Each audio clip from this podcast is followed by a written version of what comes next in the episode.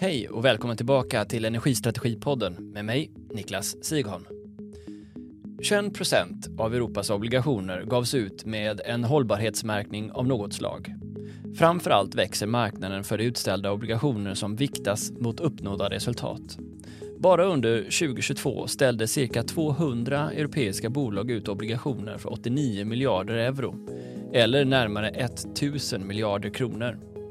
Att få tag i pengar för sina investeringar är viktigt, kanske särskilt om du är aktiv inom infrastrukturbranschen. Översatt till kommunala ägare handlar det ofta istället om att få lån av Kommuninvest. Nu kommer det nya direktivet om hållbarhetsredovisning, så kallat CSRD, som ställer betydligt högre krav på alla de bolag som omfattas. Idag får vi hjälp av Karin Reuterskiöld från företaget Forever Sustainable att förstå och spana kring vad det här kommer innebära för branschen. Ett tips. Dags att informera styrelsen om du inte redan gjort det. Kul att ha er med. Hej Karin Reuterskiöld. Varmt välkommen till Energistrategipodden. Tack så jättemycket. Kul att vara här.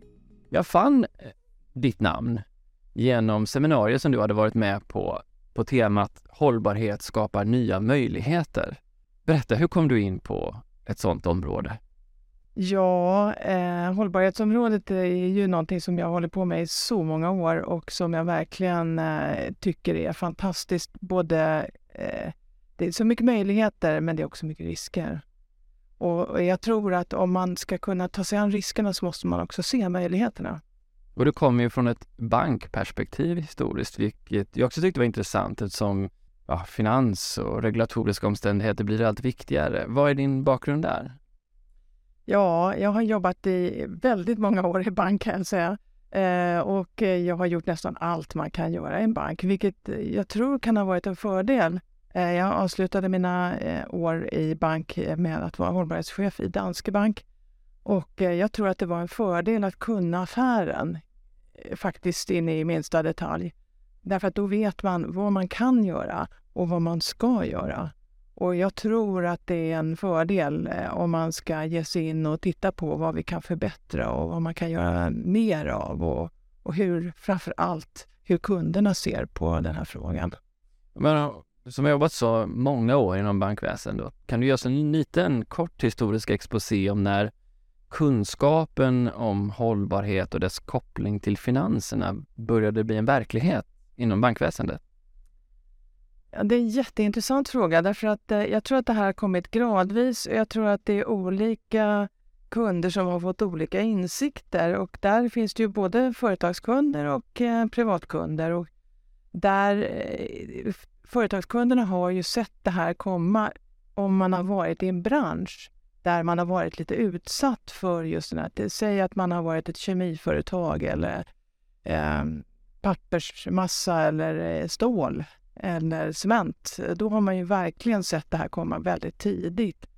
Och då har man kunnat eh, positionera sig och, och, ta en strategi kring vad man ska göra och inte göra.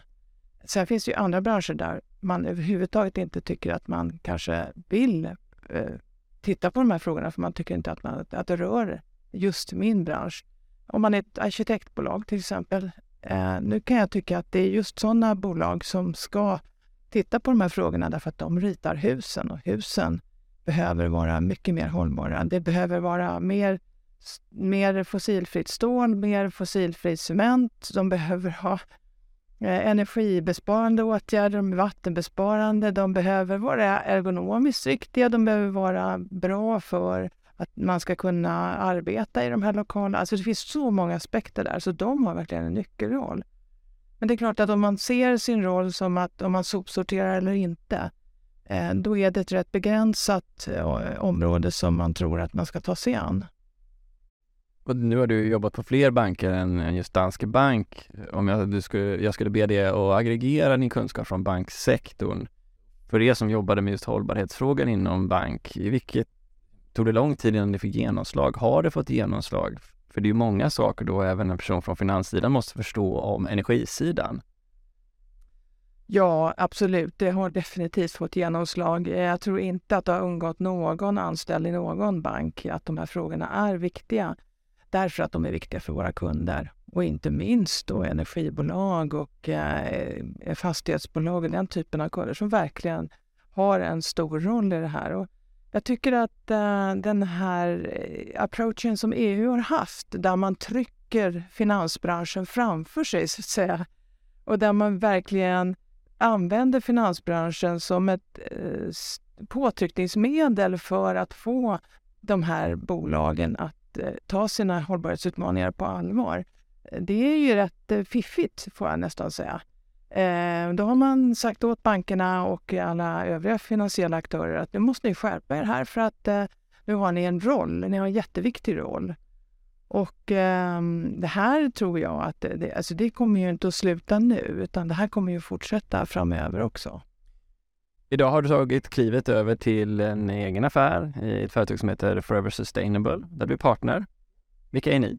Ja, jättekul gäng. Eh, vi är en, en konsultfirma slash eh, akademisk think tank slash eh, hållbarhetsnätverk. Eh, eh, och vi har väl egentligen ett par olika områden som vi eh, tycker att vi kan tillföra våra kunder speciellt mycket inom. Det är för det första är det naturligtvis kommunikation kring hållbarhetsfrågor. Där ingår hållbarhetsrapportering, eh, till viss del, eh, eller vissa delar av hållbarhetsredovisningen, men också sådana här livscykelanalyser som är väldigt efterfrågade. Där är vi fullständigt överhopade med jobb och det kan jag tycka att det är ju jättekul. Kan du ge ett exempel? Ja, livscykelanalyser på olika typer av produkter. Eh, det kan vara alla typer av produkter. Det kan vara kläder, det kan vara eh, cement, det kan vara nästan allting behöver en livscykelanalys och det här kommer att bli en fråga också för att kunna efterleva de regler som ställs nu från eh, bland annat EU. Så att här ser jag ytterligare ett... Vårt problem är väl att vi har en jättelång kö med kunder som gärna vill göra det här, men vi har inte tillräckligt mycket personal, även om vi anställer hela tiden och ehm, eh, knyter experter till oss. Eh, sen eh, ett annat område som vi jobbar mycket med det är ju just hållbar finansiering och det är det område som jag eh, tror att jag kan bidra med något inom. Eh, och det handlar helt enkelt om hur ska företagen kunna finansiera sin omställning? Vilka investeringar behöver man göra för att få till till exempel energibesparande åtgärder? Hur ska man finansiera det här på ett bra sätt? Um, och då talar jag inte bara om att få lite billigare ränta därför att man kan ta ett grönt lån eller så. Det är faktiskt rätt marginellt, utan det är helt andra aspekter här som jag tror att man måste titta på. Ja, annars tänker jag, för relevansen här för vårt samtal är ju utgångspunkten att infrastruktur och fastigheter är väldigt kapitalkrävande verksamheter. Och tittar du specifikt på energibranschen så är det hundratals, ja, tusentals miljarder kronor som ska investeras de kommande 10-15 åren i allt från elnät till produktion i olika kraftslag till industriinvesteringar som också blir väldigt energiintensiva. Jag kan tänka mig att hela den omställningen när man går till bankerna nu måste följa väldigt tydliga regelverk. Du trycker verkligen på en öm punkt här. Därför att det är ju så här att om inte de bolag som eh, banker och andra finansiella institutioner har som kunder, om de inte uppfyller regelverket, då kommer finanssektorn inte att kunna ge finansiering till de bolagen. Det är så enkelt och så svårt är det. Och där tror jag att eh, det är ju en eh, jättestor uppgift för många i samhället här att hjälpa till och se till så att vi kan uppfylla de här regelverken. Och möjligen kanske, om jag får vara lite anarkistisk här, eh, ifrågasätta lite grann också. Det kanske inte är alla regelverk som måste uppfyllas. Eller rätt sagt, det kanske inte är alla regelverk som måste finnas. Eh, vi ser ju att det blir ju ett lapptäcke här och i vissa fall, eh, och jag kan se faktiskt ganska många fall, att man lägger på varandra en, eh, ett, ett, antal olika regleringar var, varav några faktiskt är helt kontradiktoriska. Så de är helt motsägande varandra. Det går ju inte, så kan vi inte ha det. Så att, vad jag kan se här, ja, möjligen kanske det blir en liten, liten backlash här nu Eh, och jag skulle nästan önska det, därför att det ger två olika effekter. Det ena är att det blir en diskussion kring frågorna och hur man ska uppfylla regelverken och framför allt hur man ska omvandla den här regeltsunamin till affärsmöjligheter. För om man inte kan göra det, då tror jag inte att eh, man har eh, möjligheter att ta sig an regeluppfyllnaden som företag. Man måste kunna se affärsmöjligheterna i det här och se hur mina egna kunder kan faktiskt få nytta av det här. Det för, påminner mig, eller det får mig att tänka på liknande exempel som Schrems 2-direktivet som egentligen med all dess lagstiftning eh, sa att vi inte fick använda Teams, vi fick inte använda företag och personuppgifter utanför Europa, vilket ju var ju omöjligt att, att eh, vad ska man säga, trycka igenom i Europa. Det var nästan som att ja, men, sätta sanktioner på att gå mot röd gubbe. Det är lite så här också som, som du ser i, även inom det finansregulatoriska området, att det blir nästan för mycket. Och vi är ju bra i Sverige och i de nordiska länderna på att eh, vara goda soldater och uppfylla alla regler och stå i vakt och sådär.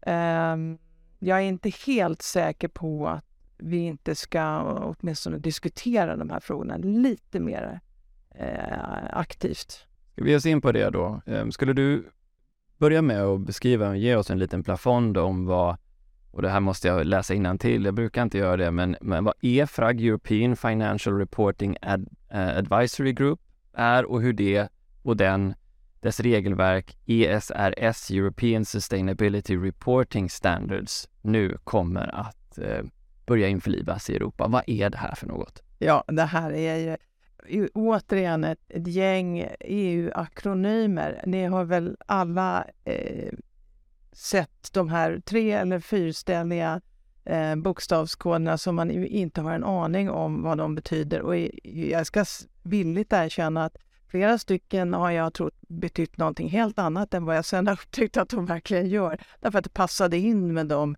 eh, bokstavskombinationer som, som, eh, som, som fanns där. Så att, eh, det här är ju verkligen svårt. Om man då tar innehållet här så handlar det helt enkelt om nya redovisningsregler Eh, och det är ESRS då som är själva den applicerade delen av alltså hur man ska göra det här. Den är ju inte helt klar, men vad man ska veta här då, då det är ju att eh, det, det, här kommer att ske stegvis.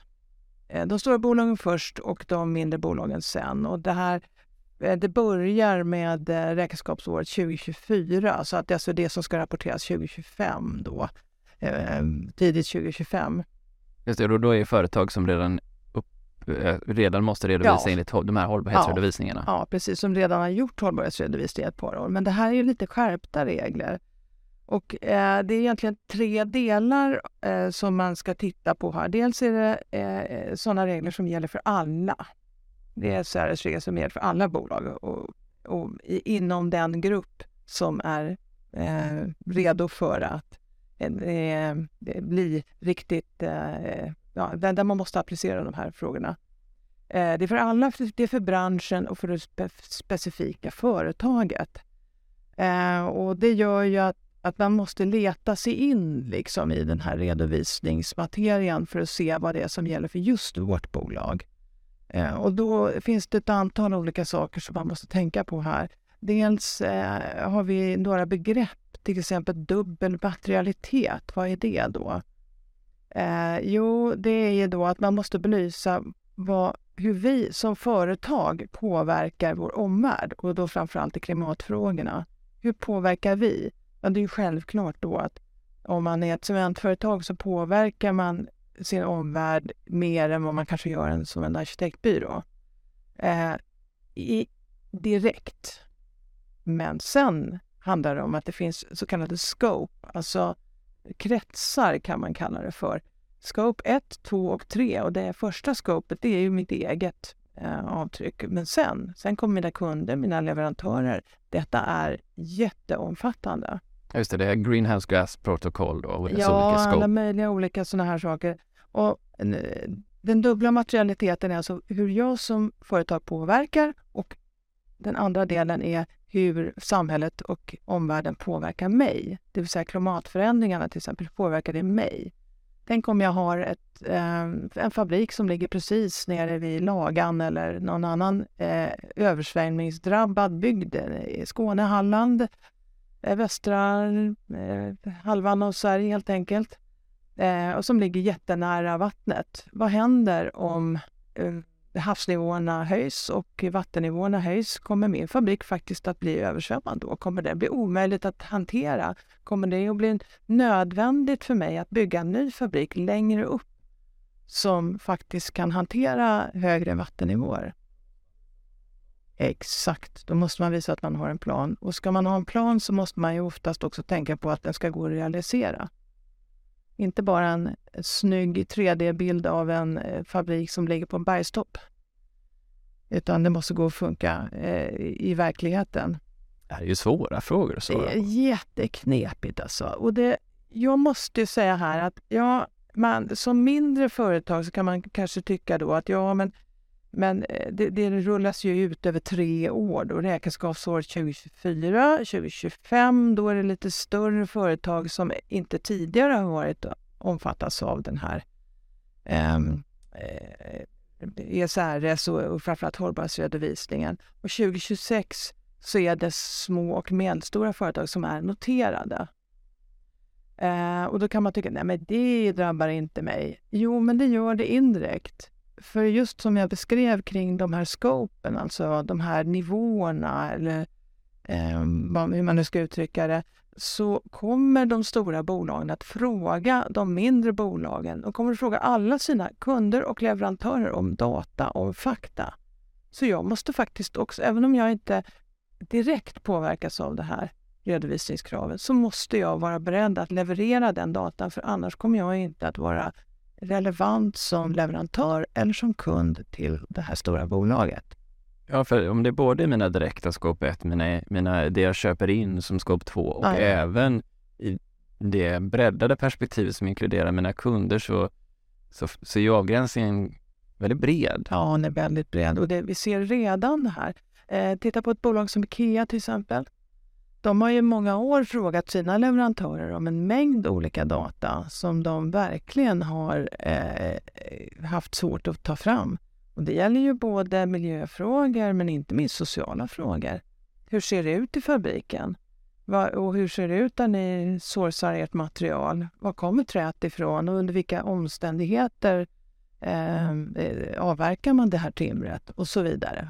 Men jag tänker på elnät då, som exempel, när man köper mycket elektronik och kanske ingående komponenter från andra delar av världen ja. innehåller metaller och plaster. Ska man då kunna svara på vad, hur, vad de har för påverkan ja. på klimatet? Och det där har ju blivit ett problem. Det såg jag ju, och jag har hört ifrån flera banker också, att bankerna frågar ju, vi, många banker har ju speciella frågeformulär kan man säga, där man använder data från kunden. Man frågar kunderna helt enkelt, hur ser det ut med det här? Var får ni era leveranser ifrån? Vad är det ni för produkt, insatsvaror ni har i er produktion och så?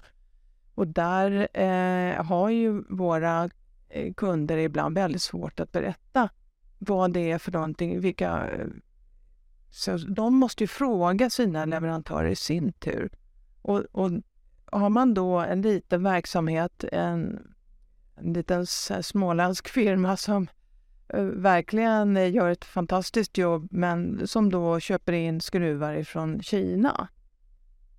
Ifrån en gigantisk stor koncern. Eh, ja, det har vi ju sett att det går sådär att fråga den koncernen vad, hur de skruvarna tillverkas. De svarar inte ens på mejl, de svarar inte ens på telefon, de svarar inte alls. Och då blir det ju väldigt svårt och det här illustrerar ju också problemet med att de här reglerna kommer ju ur ett EU-perspektiv. Eh, och vi har ju en värld att förhålla oss till också. Ja, för jag, när jag passade på att läsa runt om det här, vi har inte nämnt det då att själva direktivet heter CSR, det är ytterligare ja, en fyrbokstavsförkortning som står för Corporate Sustainability Reporting Directive, det här du pratar om att det börjar gälla 2025 för räkenskapsåret 2024. Så så hittade jag då flera av de stora redovisnings eller konsultbolagen som vi känner igen namnen på Um, och så gick jag igenom bara deras rekommendationer som de har på hemsidorna och det, visar sig att alla rekommenderar ju också betydande organisatoriska satsningar inom det här området. Jag för att helt enkelt kanske klara av att svara på de här frågorna de rekommenderar att man inrättar en styrgrupp, ja. att alla processägare i organisationen involveras, att de tar fram och hjälper till att leta reda på data som ska in i en, helst i en ny och transparent informationsplattform där allt det här samlas på, att governance-strukturer sätts upp på nytt, att du har kontakter med regulatoriska, eh, vad det nu är, ytor som ska följa upp det här Ja, ja, det kan ju vara flera personer. Det kan ju vara ett helt team. För ett litet bolag blir ju det här nästan oöverkomligt. Eh, och just därför så tror jag att det här man måste förstå att det här är under utveckling också. Jag tror att det här kommer att standardiseras. För det är klart att ju fler som rapporterar, desto mer data får man. Och eh, det är orimligt att tänka sig att alla ska behöva eh, rapportera data eh, om den redan finns någon annanstans. Och jag tänker att den typen av förenklingar och standardiseringar är väl ganska bra om man kan få till. Eh, det är väl ingen som har undgått att bankerna har en process som heter Know your customer, KYC, alltså känn din kundprocessen. Det har vi ju alla fått svara på. Eh, var man bor och vad man heter och vad man har för skonummer och sådär. Eh, och då, den typen av, av data eh, kommer nu att centraliseras av bankerna på ett säkert GDPR-sätt, ska jag säga. Verkligen. Eh, därför har det tagit så pass lång tid också. Eh, det kommer att centraliseras så att en kund inte behöver uppge det här mer än en gång. Och det blir ju en väldigt bra eh, sak därför att då förenklar man ju för företagen och låter dem göra det de ska göra, nämligen jobba med sin affär. Ja, för du nämnde ju här vilka det är som ingår redan från 2025 och det är ju för all del ganska snart. Men då ska man uppfylla, för att inkluderas här, två av följande tre eh, saker. Då man ska antingen vara över 250 anställda, yep. ha över 20 miljoner euro i tillgångar eller ha mer än 400 miljoner euro, eller förlåt, 40 miljoner euro i omsättning. Mm. Och i energibranschen då som dels köper in väldigt många olika typer av komponenter och material eh, och så har, har man ju dessutom då ganska lätt för att uppfylla minst två av de här kriterierna, kanske inte på anställda nödvändigtvis, Nej. även om många gör det, utan på både tillgångar och omsättning. Ja. Och då letade jag bara snabbt och ett, ett bolag som Värnamo Energi omsätter över 480 miljoner 2021 och har över nästa, nästan 800 miljoner i tillgångar, men bara 50 anställda. Det säger ju någonting om, om även att det är ganska små organisationer som kommer behöva leva upp till de här omfattande datakraven. Västervik Miljö och Energi är ett annat sådant exempel. Om man tänker sig den typen av storlek på bolag så förstår man också hur många i energibranschen som kommer omfattas av den här rapporteringen och data. Ja. Det där är, det är jättebra exempel därför att eh, där har man oftast ganska tunga balans eh, och resultaträkningar. Eh, och det gör ju att man man kommer in under de här regelverken vare sig man vill eller inte. Um, dessutom så har man ju en extremt viktig roll för hur klimatet bland annat ska eh, kunna utvecklas framöver här och hur, eh, vilka typer av strategier man ska ha för att bekämpa klimatförändringar och så vidare. Så att den här eh, energibranschen är ju otroligt intressant på det sättet. Och där kan jag tycka att den data som kommer fram här, det måste ju vara jätte, jätteintressant för eh, inte bara för, för lagstiftare, för det är ju fråga om, ja, all den här datan då, vad ska den användas till? Om den bara stoppas i ett skåp, då är det ju ingen idé. Då är det ju ingen vits med att, att göra den här datainsamlingen, utan den måste ju användas på ett bra sätt. På ett sätt som gagnar både företagen, deras kunder och samhället. Och jag tror att eh, om vi inte får lite mer eh, systemtänkande i den delen eh, så, så, tror jag att det kommer att bli svårt att motivera företagen att göra just den här typen av insatser. Jag vill anställa fyra personer till om man är 40, jag säger att man är 30 anställda då. Eh, och, och sen behöver man fyra anställda till för att bara hantera regelverket. Det är ju orimligt. Men då blir man ju nyfiken, jag, jag tror att om man talar för branschen, att det finns ju inte ett energibolag som inte har sustainability i sitt hjärta Nej, och hållbarhet. Det är ju Precis. en del av själva affären. Ja. Em, Så det är nog inte tal om att det är viktigt, men frågan blir väl ändå också då, vad, vad är det för sanktioner ifall man inte klarar av, av organisatoriska skäl, att möta kraven inom CSRD? Och det vet vi ju inte riktigt än, vad det kommer att bli för sanktioner där. Det här är ju inte, eh, det här är inte färdigt. Och bara det faktum att man inte har definierat en massa olika begrepp eh, än eh, och så gör ju att det blir väldigt svårt för de här bolagen att, att hantera det här. Så för ska man kunna göra en mer, ha en mer liksom standardiserad approach så Eh, Så det är klart att då, då, då måste man veta vad man, vilka spelregler som gäller. Eh, men här, och här, här tycker jag det är intressant också att eh, tänka sig att här tror jag att, att eh, branschföreningar, branschorgan har en mycket större roll. Jag är lite förvånad måste jag säga över att, jag inte, att eh, vi inte har sett fler branschföreningar som har verkligen tagit tag i frågan och, och eh, tagit lite ansvar. Ja, för det behöver samordning. Ja, exakt. Samordning och, och så, de, det finns säkert massor som har eh, pratat mycket om de här frågorna men där det inte har kommit ut så mycket kring de diskussionerna. Men, men och jag tänker också på de här eh, redovisningsbolagen, de, bland annat de fyra stora då som ju vi vet vilka det är, också akronymer. Ja. Ehm, det kan jag tycka att det här behövs, det kommer det nämligen behövas redovisningskontroll eh, och det kommer att behövas en, en revisionsdel som är jätteviktig. Men där har jag ju inte alls sett att man har varit inne utan vad man gör är ju att man tittar bara på konsultdelen.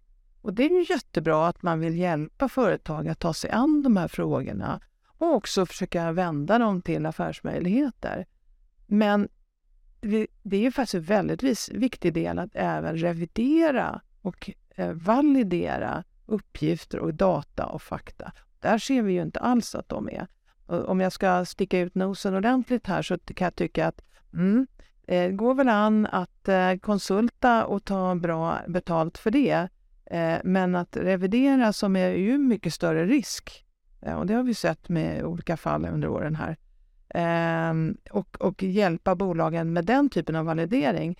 Där håller man sig rätt, man håller en låg profil där helt enkelt. Och jag skulle vilja utmana de här bolagen att, att faktiskt ta en lite mer stabil eh, ställning här och hjälpa sina bolag, eh, sina kunder även på eh, revisionsfronten. Ja, det kan man tänka sig att alla kommer vara intresserade av att fråga, är det här tillräckligt det jag Ja. har? Möter det här kraven? Ja.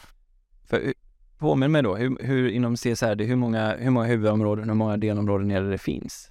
Ja, jag tror att bara mätpunkterna, jag tror det är 800 mätpunkter.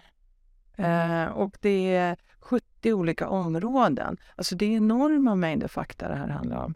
Då förstår man i och för sig varför de skriver så mycket om att man ska skapa en informationsdatabas, att du Exakt. måste ha ett informationssystem. Ja, visst. Då blir ju frågan ännu mer, jag tänker på, ja alla de som lyssnar och som jobbar i energibranschen eller i närheten av den, just hur utmanande det kan vara bara att ta fram den viktiga centrala operativa datan du behöver för driften av verksamheten och göra den tillgänglig för alla. Det här blir också ett stort IT-arbete då, Ja, precis. Precis. där du på något sätt, eh, smidigt sätt antar jag, behöver kräva in information både från kunder och från leverantörer och andra som är i ditt ekosystem som du samarbetar med. Ja, precis. Se- Sen tror jag att ehm, det kommer att bli ett lite ökat fokus just på energibolagen av den enkla anledningen naturligtvis att man kan se att där kommer det att ske stora förändringar som gör att man kan ta sig an klimatförändringarna på ett annat sätt. Det är ju den branschen som ligger främst så att säga. Och ehm, där finns det ju både ett stort ansvar och jättestora möjligheter. Eh, Det är ju, eh, jag sitter själv i ett forskningsprojekt. Jag, inte jag som forskare ska känna all- alls. Eh, Jag hjälper till lite där ehm, kring just hållbar finansiering eh, som handlar om elektrifieringen i samhället. Och där är just energival och energistrategi ehm, ett otroligt viktigt område.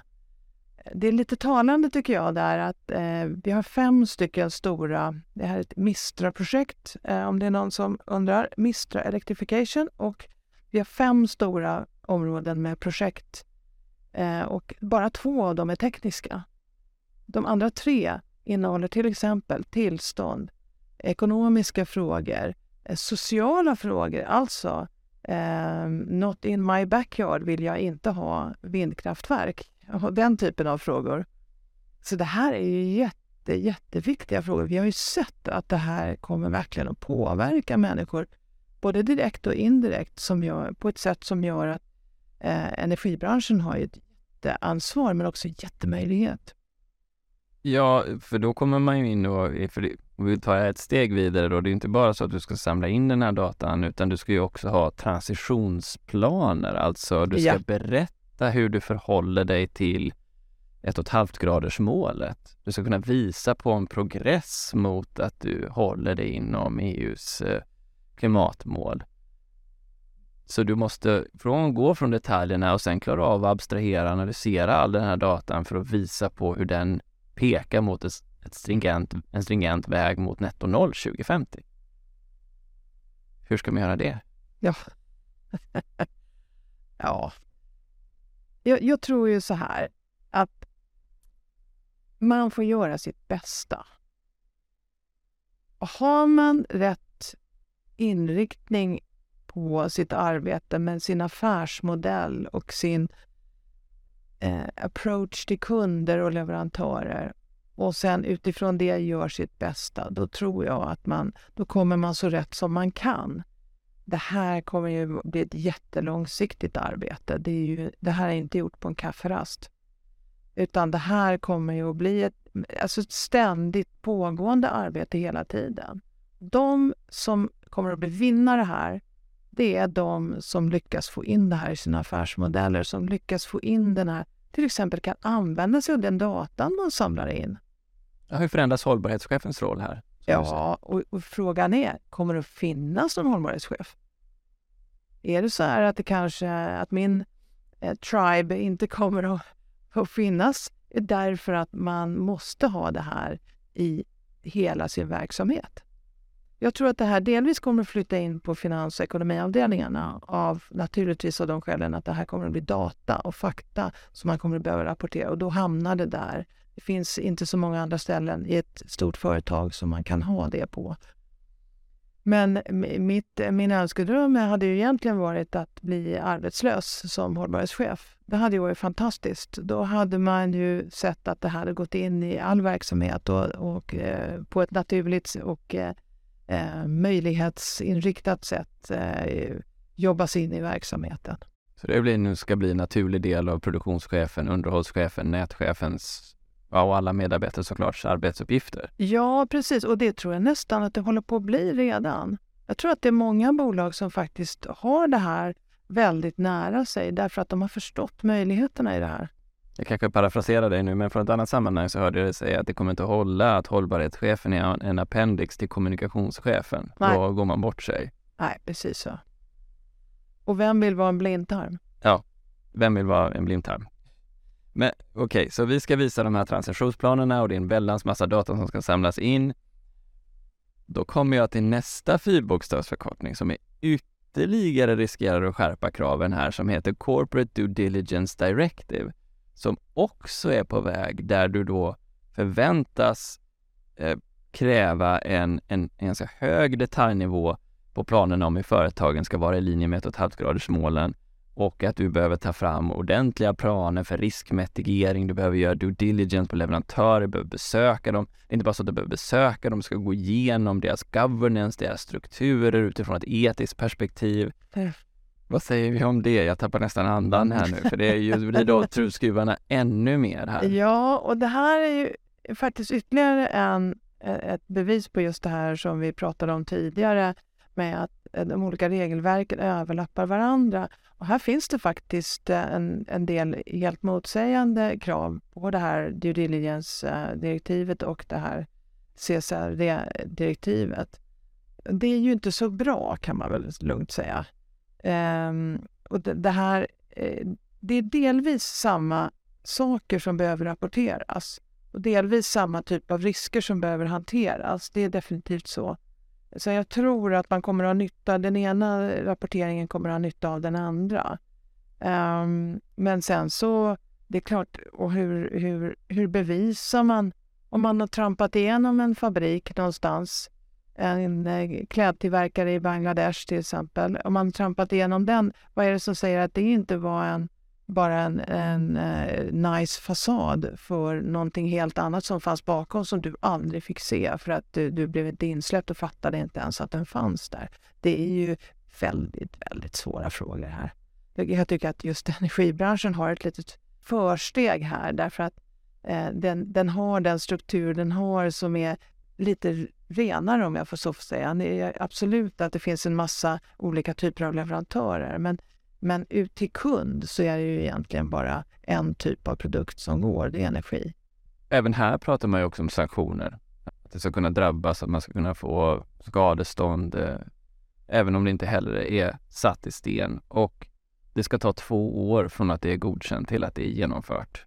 Så nu om vi summerar ihop det här, i alla fall mitt kunskapsläge just nu. Hur rådgör du organisationer som ställs inför den här, vad ska jag kalla det då, omfattningen av förändrings organisatoriskt, rapporteringsmässigt, analysmässigt i sin rapportering? Vad, vad möter du? Har, folk, har, har, branschen, har folk generellt förstått? Nej. Det är mitt enkla svar. Nej, man har inte eh, förstått och tagit till sig det här. Jag undrar om det inte kan vara så att eh, man har gjort ett jobb på de branschföreningar, branschorganisationer som finns men att det inte riktigt har nått ut till medlemmarna. Och det här kan ju naturligtvis vara en fråga om att man eh, ren förnekelse därför att det är så omfattande och så otroligt stort och man tror helt enkelt inte att det är sant.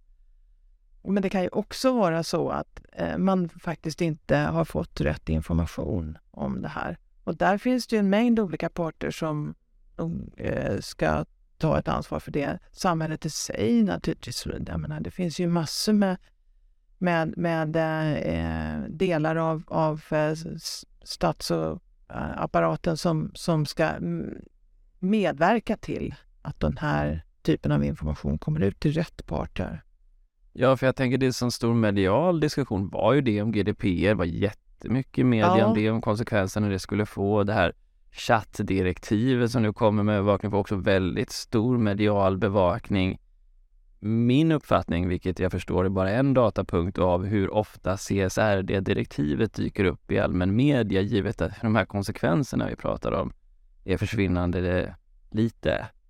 Ja, och det tror jag har att göra med att just det här GDPR och det här chattdirektivet, det berör privatpersoner.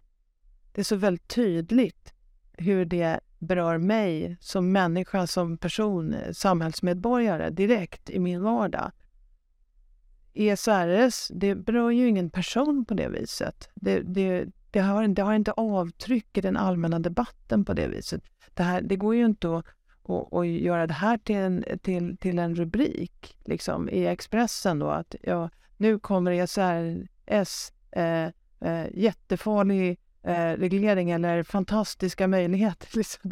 Det, det, det, förstår ju alla att det inte slår liksom. Nej, men något vi hade mycket diskussion om för några år sedan var ju taxonomins genomslag. Ja. Hur förhåller det här sig till det till exempel? Vad... Det här är ju en påbyggnad på taxonomin, en del och en, en utveckling av taxonomin naturligtvis. Och det, eh, det sa man ju redan då att den skulle omsättas i praktisk handling av den här typen. Så det är ju väldigt eh, eh, ja, enkelt egentligen.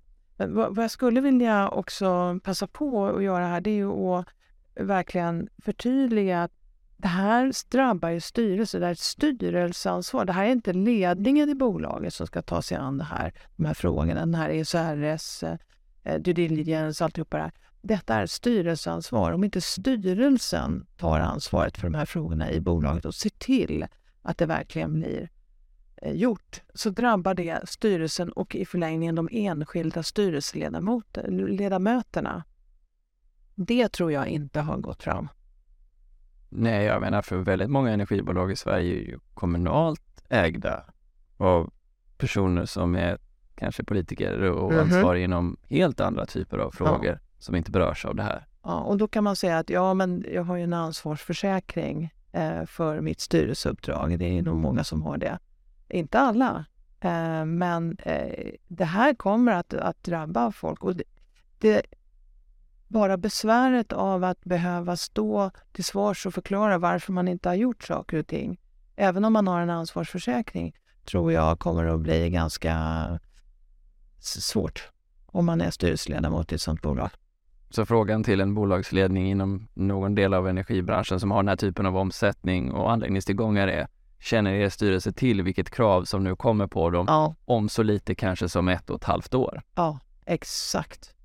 Det tror jag är jätteviktigt, för det är ju inte säkert att styrelsen vet om det här. Om man är ett steg ifrån verksamheten så är det inte alldeles glasklart. Eh, Lite mindre energibolag, det är, som det är, är klart att Vattenfall fattar det här. Eh, Det, det, det är inte de som vi pratar om här egentligen, utan det här är ju bolag som, som, är- som är små eller medelstora och, och där kommer det att träffa tungt. Om jag, den frågan jag ställde förut här, hur hur man rekommenderar eh, bolagsledningar att agera nu inför det här, så är ju en sak uppenbarligen att sätta sig in i det och göra sig på det klara med vilka krav som kommer att ställas. Är det redan dags att börja anställa? Ja, om vi tittar på till exempel, eh, som jag nämnde då, där livscykelanalyser som, eh, som min eh, lilla firma sysslar med, hur stort trycket är där på den typen av expertis som verkligen är en trång resurs. Ja, absolut, det tror jag. Ehm, men frågan är ju också vilken typ av expertis ska man ha? Ja, det beror ju naturligtvis på, eftersom de här tre lagren av typer av uppgifter. Alltså det som gäller alla, det som gäller branschen, det som gäller specifikt mitt företag är så olika beroende på vilken bransch man är i. Så eh, att börja anställa redan nu, det är säkert jättebra om man är lite större bolag. Men om man är mindre eller medelstor så undrar om inte jag skulle avvakta lite grann och framför allt se vad, vad kan jag få i övrigt? Vad kan jag eh, till exempel eh, eh, få av min branschorganisation? Vad, vad säger min revisor? Eh, De borde ju veta. Ja, där skulle jag nog pressa på lite grann. Ja, det är så många följdeffekter av det här jag tänker på. Rimligtvis så kommer du också ställa krav, nya typer av krav i upphandlingar av leverantörer ja, till exempel. visst.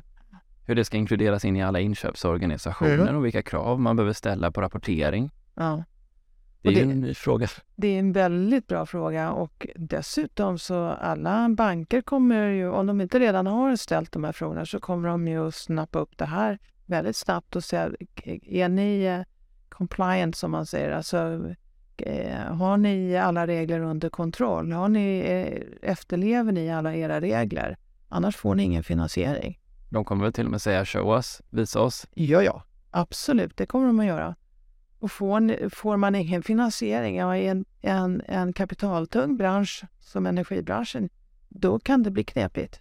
blir ju väldigt nyfiken med tanke på att det är ändå många av de kommunala bolagen som finansieras genom, genom kommunerna och Ja. SKR och deras lån. Hur Kommun det, i väst framförallt. Kommun ja. Väst, ja, Ja, hur, hur det kommer att slå igenom. Då borde ju de då ställa centraliserade krav som rullar ut över, över Ja. stora delar av branschen. Kommun i väst är ju väldigt duktiga på det här.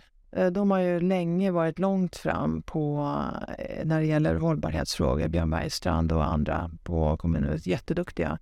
Eh, De kan ju mycket om det här och de har gjort sitt bästa för att upplysa sina intressenter i de här frågorna. Så att, där tycker jag verkligen att de har gjort ett bra jobb. Ja, för vi lever ju också i en miljö där räntorna går upp och det här med Ja. finansiering. Ja, Även om vi förstår att hygienfaktorn här är givetvis att vi håller oss till våra nationella och EUs miljö och klimatambitioner så är det ändå en, en förutsättning för att du ska kunna konkurrera, att du Ja. får konkurrenskraftiga pengar här. ja visst. Ehm, så då blir ju ändå frågan, även om jag förstår att den är svår att svara på, hur viktigt blir det här för, för räntan? Eller jag kanske felformulerar frågan. Det är helt enkelt så att om du inte kan visa att du är compliant så blir det Mm. inga pengar alls. Så Mm. då har du ju du har risk för stranded asset istället. Mm. Det, det är där vi är. Ja, jag tror att eh, det är nog, frågan är precis som du säger mer digital än vad man kan tänka sig. Alltså, antingen uppfyller du reglerna Och då får du finansiering och då får du ju oftast, framförallt de här kommunala bolagen, har ju i grunden en väldigt eh, stabil upplåningssituation och, och, ofta extremt låga räntor och bra villkor, som det ska vara. Eh, men om du inte uppfyller de här kraven, då får du ingen finansiering alls. Men det kommer då gälla det ingen även, roll. det kommer gälla även från Kommuninvest? Eller? Ja, det, det, det utgår jag ifrån. Utgår ifrån. Men sen så kan man ju fråga sig, ja, men varför får man pengarna då? Det är ju inte alltid så att energibolagen själva lånar upp. Det, beror, det ser ju lite olika ut där. Beroende på hur stor man är och vilka behov man har och, så där, och, och vilken inriktning kommunen har. Ibland är det ju så att kommunen lånar upp allt som rör kommunens bolag, kommunens verksamhet, allt sånt eh, lånas upp centralt ifrån kommunen. De lite större kommunerna eh, kan det ju vara så, även om de ofta har energibolag som är ganska stora som, som verkligen eh, också kan låna på egna meriter. Men då är det ju, eh, eh, ja då kommer ju pengarna in direkt från kommunen. Men jag tror att de finansiella institutionerna, bankerna framförallt, kommer att ställa krav på kommunerna att deras dotterbolag ska vara, ha en regelefterlevnad här som ska visas. Ja, om jag är raljant här och tänker på hur, hur upphandlingar går till så lär det ju vara så att man är rather safe than sorry. Man kommer ställa de här kraven på alla. Mm. Och det är kanske dit vi är på väg. Du kommer bli, oavsett vem du är, vad du jobbar med, det här kommer att påverka din business. Du behöver ha koll på det här. Ja, precis. Det kommer det att göra. Och om man tänker ett steg till då, så varför skulle bankerna pressa på kring det här? Jo, därför att bankerna mäts ju, deras utlåningsportfölj mäts ju eh, med hjälp av kapitaltäckningsgrader. Och de tillgångar som inte är compliant, som inte är eh, alltså där, där, man inte kan visa regelefterlevnad till exempel, eller eh, det som faktiskt verkligen är hållbarhetsfrågorna, där kommer man att få en högre kapitaltäckningsgrad. Det innebär högre upplåningskostnader för banken. Då innebär det att man måste ha en högre ränta ut mot kund. Så att det, egentligen är det inte så svårt.